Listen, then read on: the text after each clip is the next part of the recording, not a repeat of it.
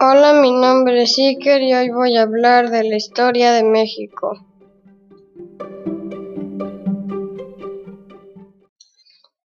Yo pienso que la historia de México fue muy difícil, ya que tuvo muchos conflictos y guerras con otros países.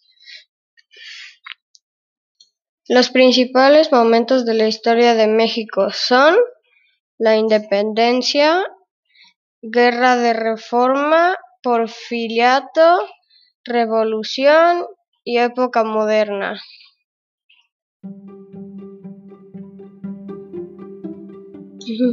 Yo creo que la historia de México es muy interesante y extensa. Me gustó mucho. Y nos vemos en el próximo episodio. Adiós.